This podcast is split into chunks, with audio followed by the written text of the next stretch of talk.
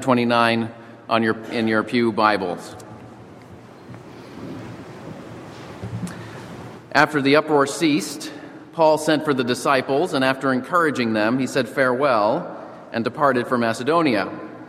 When he had gone through those regions and had given them much encouragement, he, be, he came to Greece. There he spent three months, and when a plot was made against him by the Jews as he was about to sail for Syria, he decided to return through Macedonia.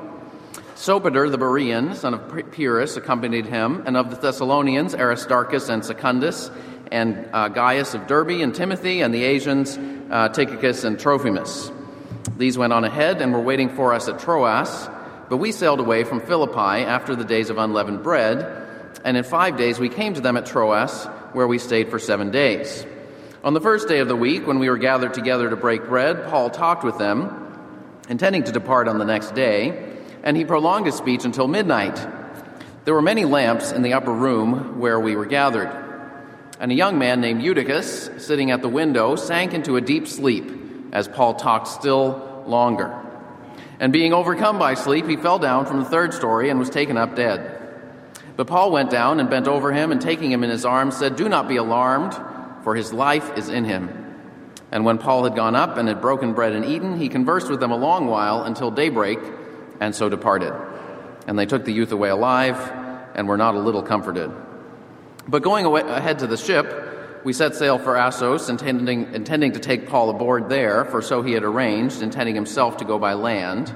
And when he met us at Assos, we took him on board and went to Mytilene. And sailing from there, we came the following day opposite Chios.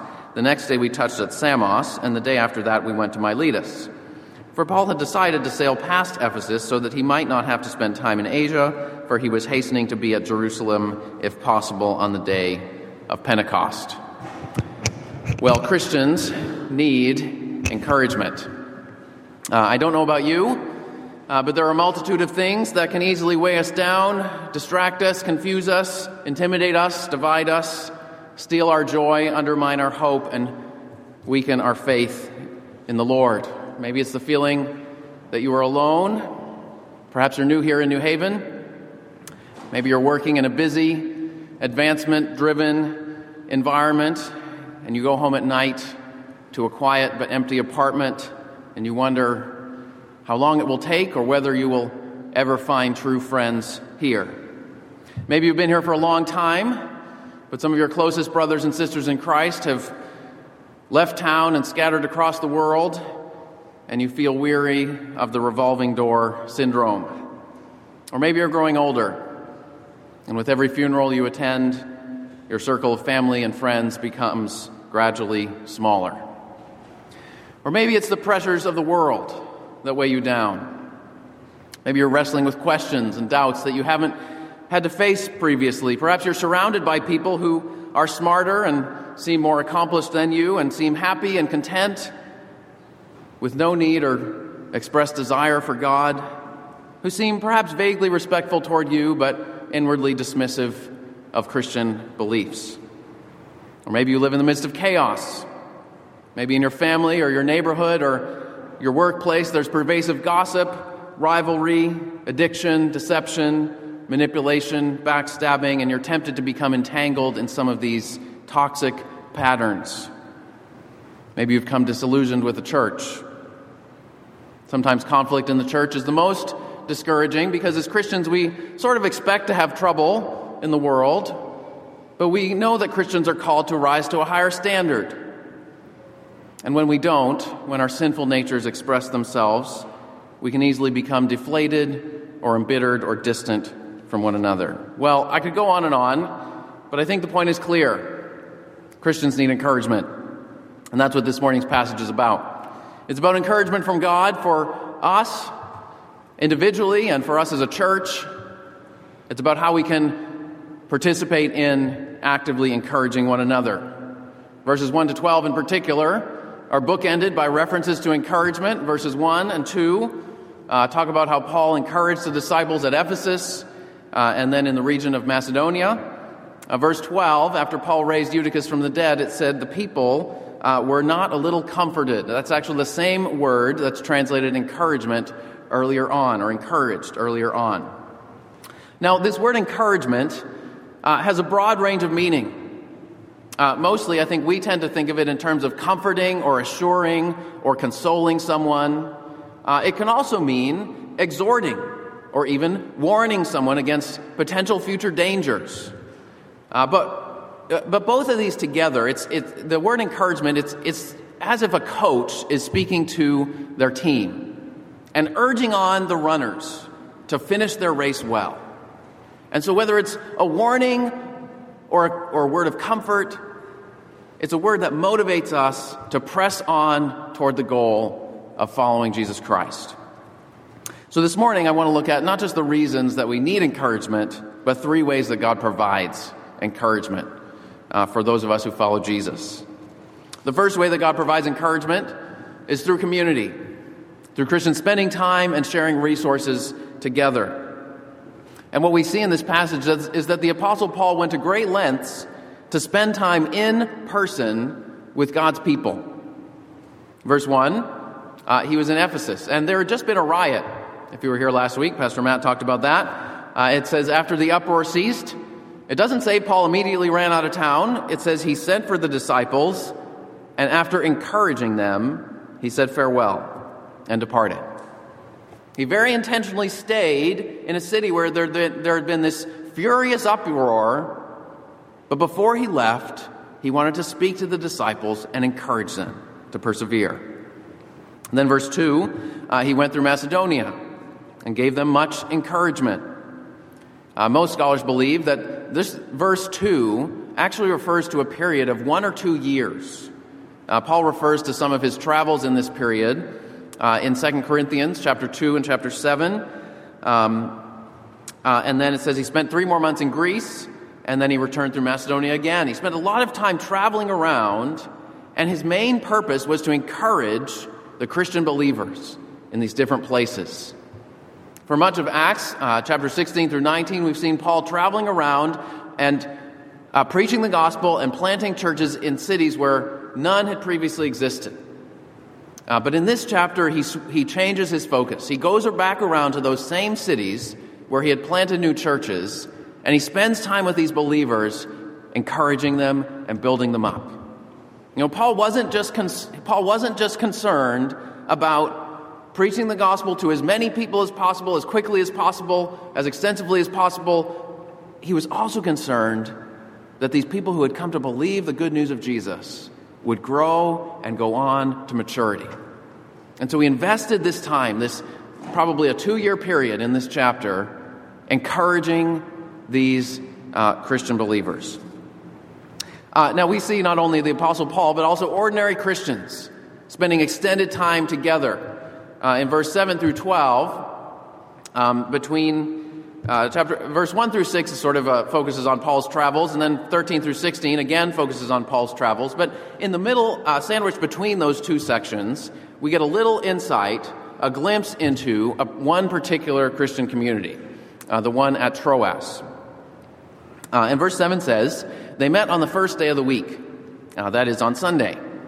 Now, in the pagan Roman Empire, most people had to work on Sunday. Sunday was not normally a day off. And so Christians would either meet very early in the morning, sometimes before sunrise, uh, or in this case, here, in the evening, after work. And Luke tells us they gathered together to break bread. And that phrase was a common expression for sharing a meal together. The Christians didn't just meet in a building, hear somebody talk, and then go their own separate ways. It seems that every week they sat down and shared a meal together.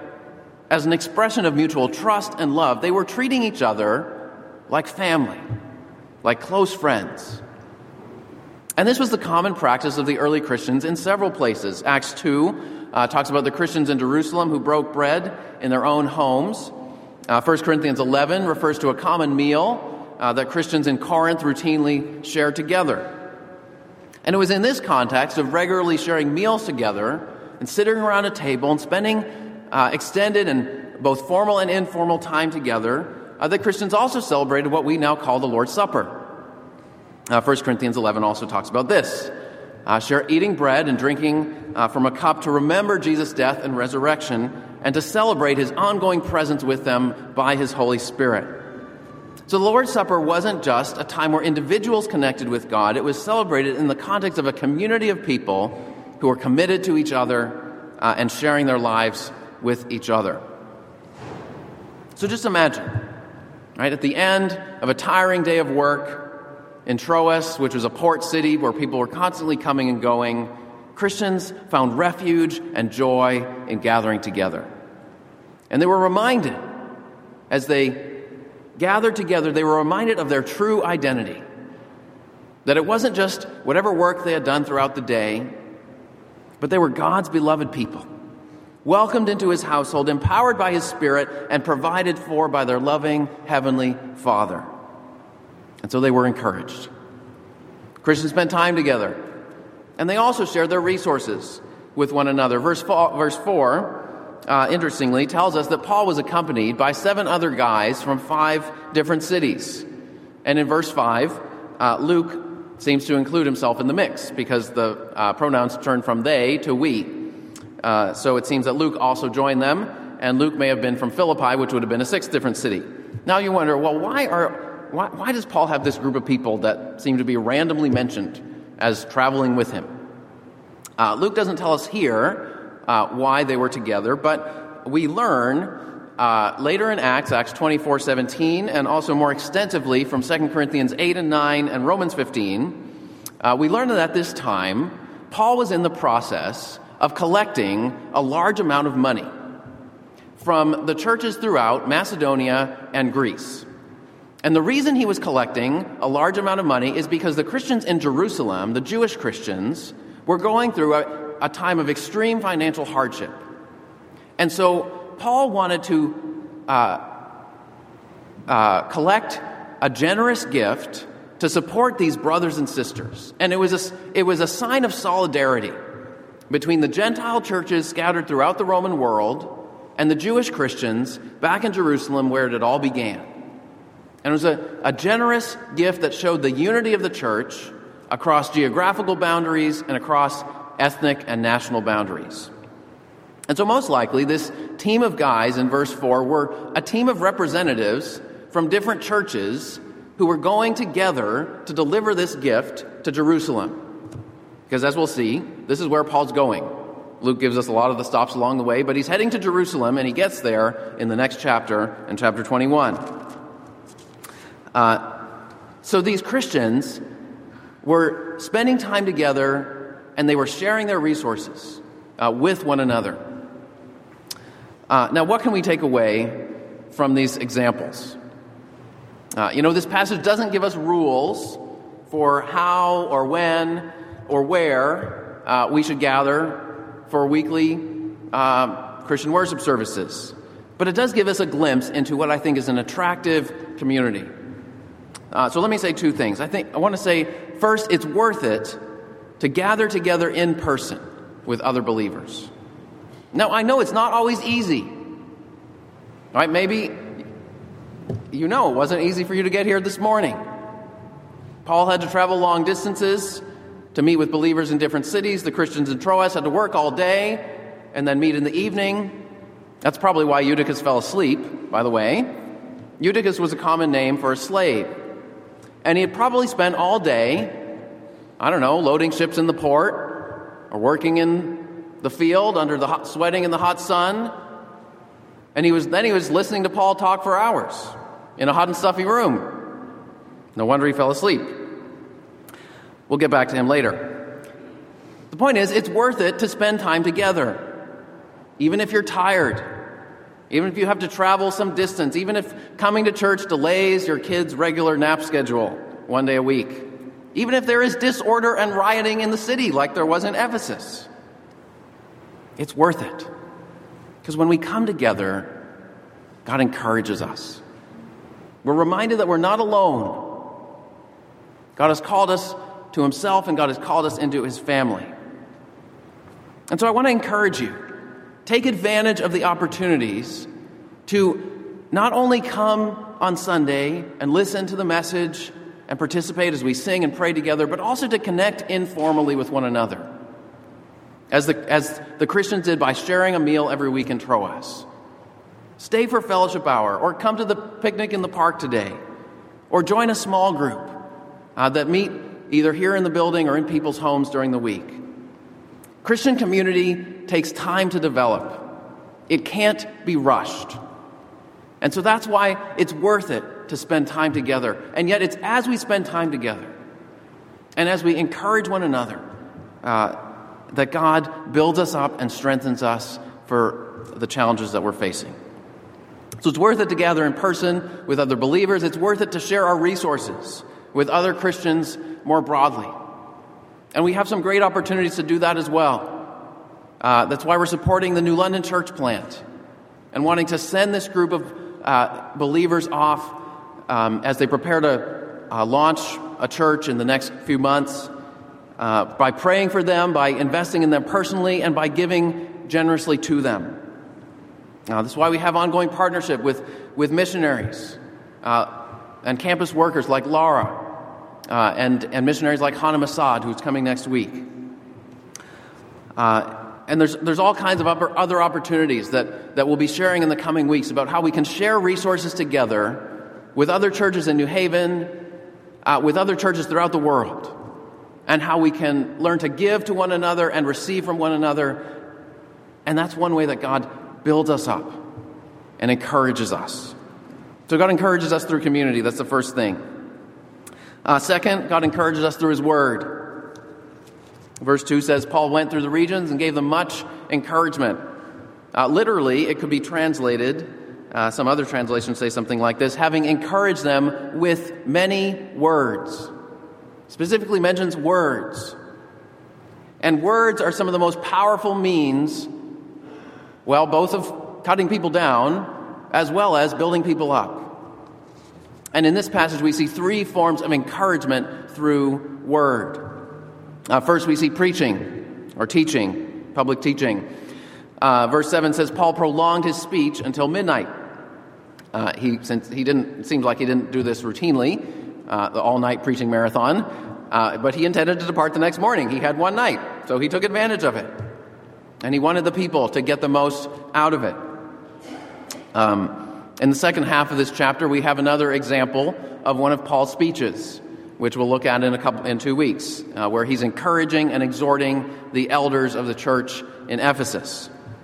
Paul was committed to faithfully preaching and teaching the Word of God because he believed that God would change people's lives through it. Isaiah 55 says, For as the rain and the snow come down from heaven and do not return there, but water the earth, making it bring forth and sprout, bringing seed to the sower and bread to the eater, so shall my word be that goes out from my mouth. It shall not return to me empty, but it shall accomplish that which I purpose, and it shall succeed in the thing for which I sent it. And you know, at Trinity, we really believe this. That's why the sermon is a central part of our worship service. It's not the only important thing that we do on Sunday, but it's central. Because we believe that God works through the preaching of His Word. So come and prayerfully expect God to be at work when we hear from His Word. Praise God that He uses something so ordinary as spoken words to enliven our faith and strengthen our hope and motivate our love. You know, if you're looking for a new church, let me urge you find a church where the pastor and the leaders believe that God changes people's lives through His Word faithfully proclaimed and applied in the power of the Holy Spirit.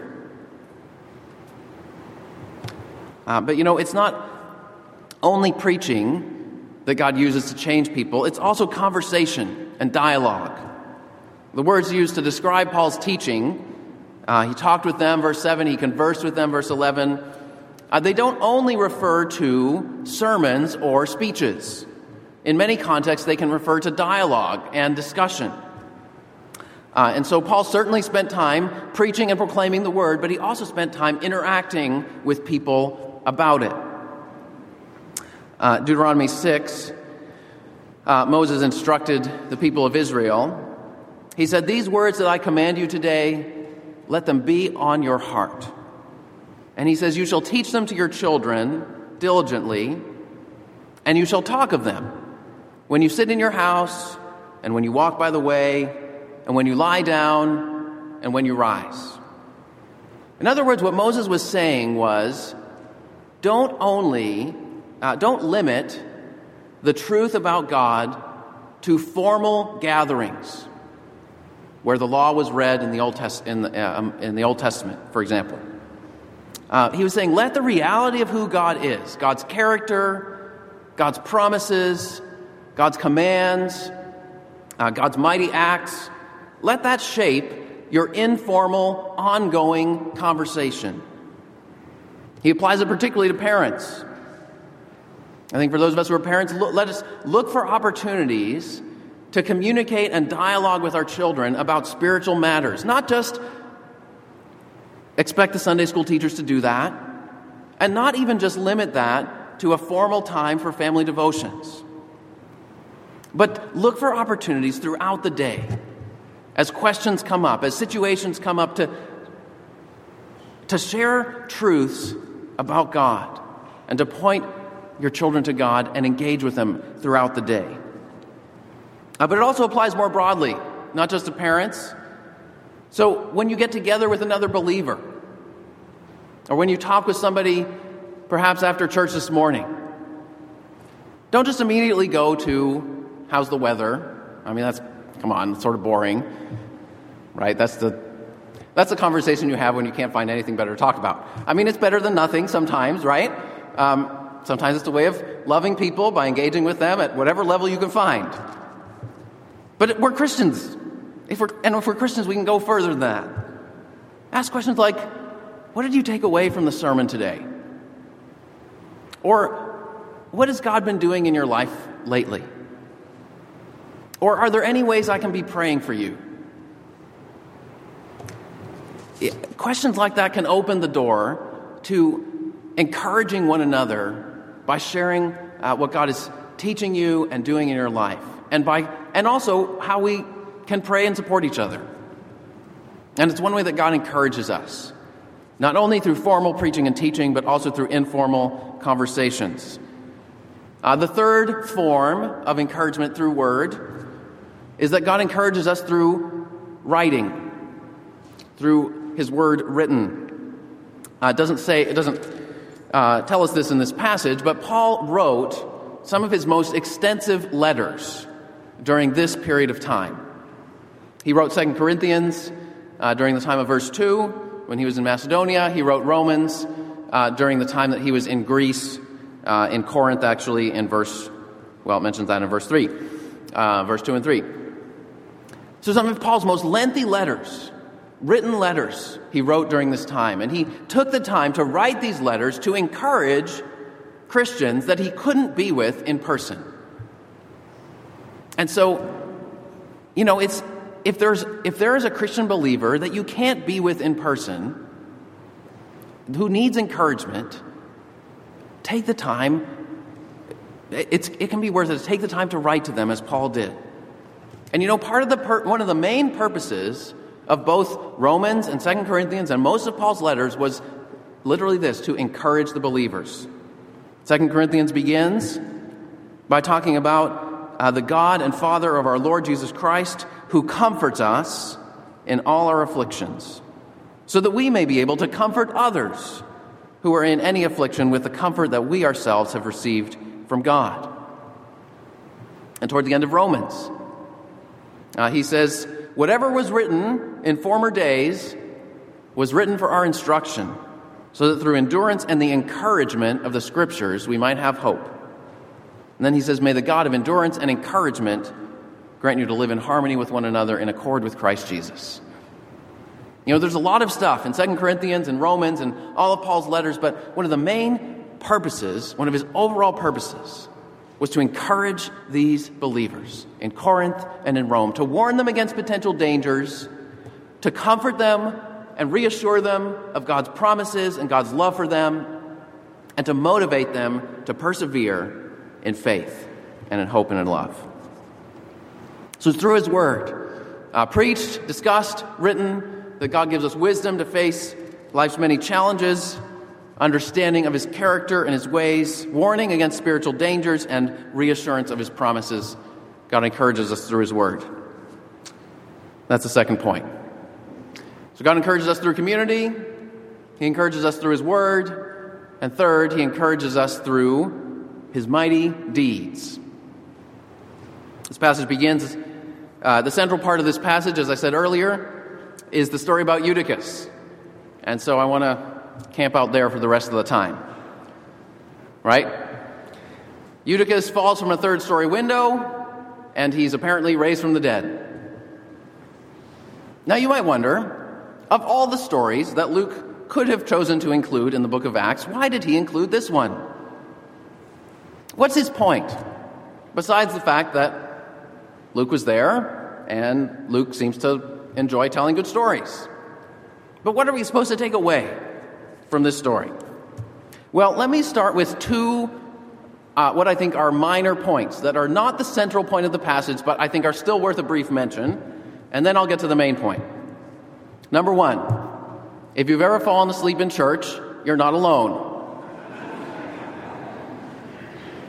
Uh, the way Luke tells the story, he actually seems quite sympathetic to Eutychus. Verse 7, he says, Paul prolonged his speech until midnight. Now that means if they started at 8, Paul was, had been going already for four hours. Verse 8, he explains there were many lamps or torches in the upper room, which meant it would have become hot and stuffy by that time. Eutychus was sitting at the window, trying to get some air, gradually dozing off, and Paul goes on and on. Verse 9, Paul talked still longer. And finally, Eutychus was overcome by sleep. I mean, you can't blame the kid right? In this case, if you have trouble staying awake in church or paying attention during the sermon, let me say two things. Number one, do what you can to stay awake. This is God's word we're here to listen to, after all. So, you know, if you can, get a good night's sleep on Saturday night. Don't stay up till 4 a.m. Wake up, eat a little breakfast, drink a little coffee if that helps you. Stand at the back if that helps you not fall asleep on these hot summer Sundays. But second, don't stay away out of the fear of falling asleep. Even if you're coming off an overnight shift or you're taking meds that make you drowsy, know that there is a place for you in the church. I'd rather you come and hear half the sermon than stay home because you're afraid you'll fall asleep. You can also sit next to someone and say, I need you to help me. And God gave you an elbow, so just, you know, help me stay awake. It's part of how we can help each other. I'm serious, actually. Sometimes that's a way to love your neighbor, is to gently help them to stay awake. All right. Second minor point God doesn't just care about adults, He cares about young people. Verse 12 says Eutychus was a youth. That word was commonly used for a boy between about 9 and 14 years old. Now, if you're a middle schooler, maybe you can identify with Eutychus. Maybe you feel like it's sometimes hard to track with a long sermon. Maybe you feel like the adults in the church don't really notice you or understand you. Maybe you wonder whether you really belong here in the church, but let me say to you God sees you, and God knows you, and He cares about you right where you are. And there is no minimum age requirement for the Holy Spirit to be powerfully at work in and through your life. Samuel the prophet heard the voice of God as a boy. Josiah became king of Israel when he was eight. And Eutychus, the otherwise unknown middle school age boy, was rescued after a terrible accident. And in verse 10 it says, When Paul went down to Eutychus, it says he took him in his arms or literally, it could, he, he threw his arms around him. The same word is used in the story of the prodigal son. When the father ran to him and threw his arms around him when he had come home. And the father said, He was lost, and now he's found. He was dead, and now he's alive. Imagine if you were Eutychus, falling asleep on the windowsill and waking up with the Apostle Paul throwing his arms around you and bringing you to life. I mean, that'd be pretty amazing. All right, those are the side points. The main point is this the raising of Eutychus is meant to greatly encourage us. Uh, verse 12, Luke gives an ironic understatement. He says the people took the youth away alive and were not a little comforted. They were, I think, very greatly comforted.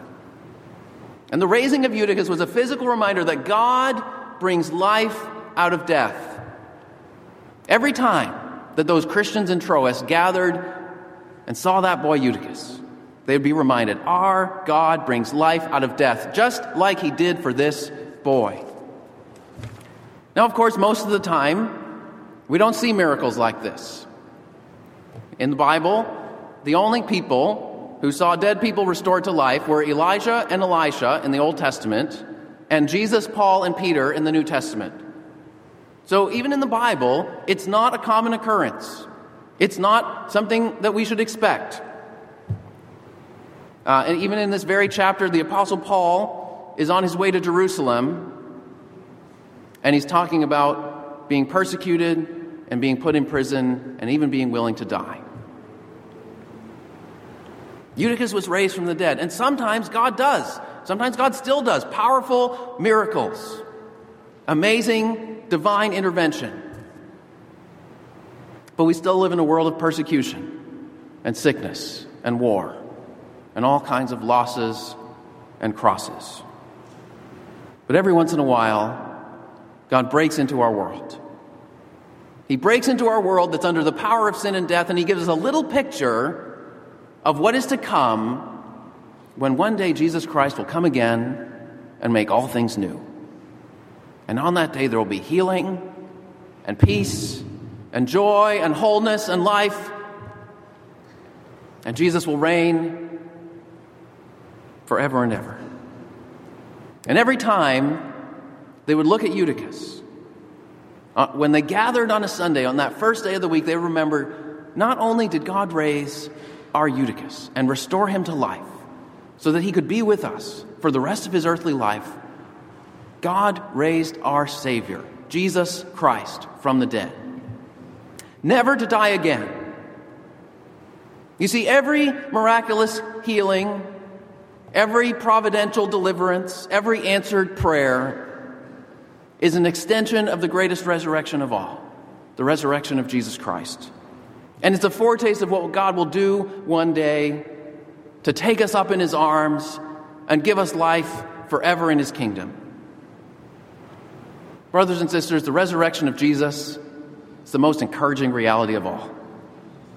If you're feeling alone, remember Jesus' final words to his disciples Behold, I am with you always, even to the very end of this present evil age. If you feel surrounded by the pressures of the world, remember that you serve a risen Savior who said, In this world you will have trouble, but take heart, for I have overcome the world. If you're weary because of your labors in the church, listen to the words of Paul. Therefore, he said, My beloved brothers and sisters, and this was at the end, this is at the end of his great chapter on the bodily resurrection, 1 Corinthians 15. He says, In light of the resurrection of Christ, let nothing move you. Always be abounding in the work of the Lord because you know that your labor in the Lord is not in vain. Brothers and sisters, be encouraged. Be encouraged in community, be encouraged through God's word, be encouraged as we see God's mighty deeds. Let's pray.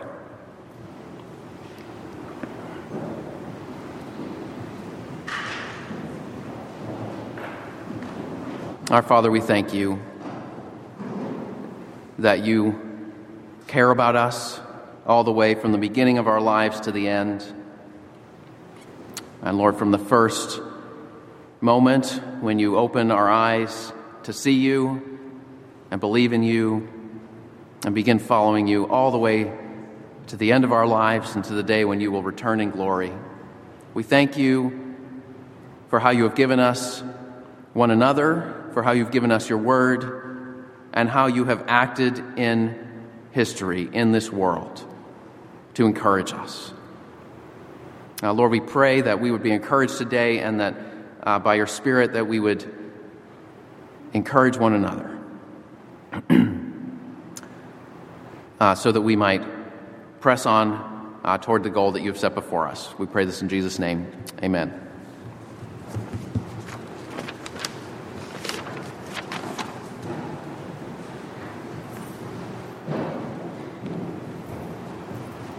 Please stand and sing with us.